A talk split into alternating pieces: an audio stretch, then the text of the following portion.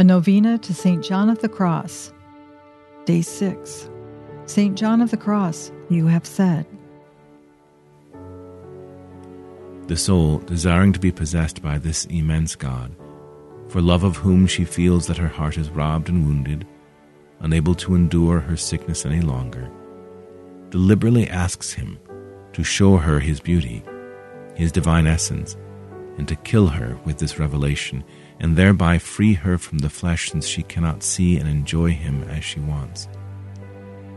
She makes this request by displaying before him the sickness and yearning of her heart, in which she perseveres suffering for love of him, unable to find a cure in anything less than this glorious vision of his divine essence.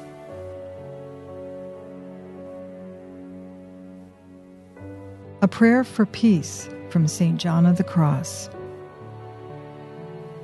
O blessed Jesus, grant me stillness of soul in you. Let your mighty calmness reign in me. Rule me, O King of gentleness, King of peace.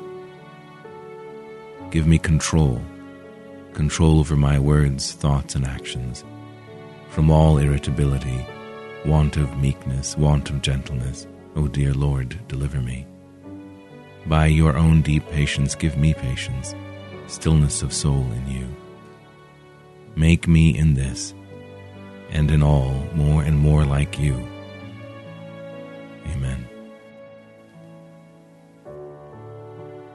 Lord God, you gave St. John of the Cross the grace of complete self denial and an ardent love for the cross of Christ. Grant that by following always in his footsteps, we may come to the eternal vision of your glory, and through his intercession, if it be in accord with your holy will, grant the petition we bring before you in this novena. We ask this through our Lord Jesus Christ, your Son, who lives and reigns with you in the unity of the Holy Spirit, God, forever and ever. Amen.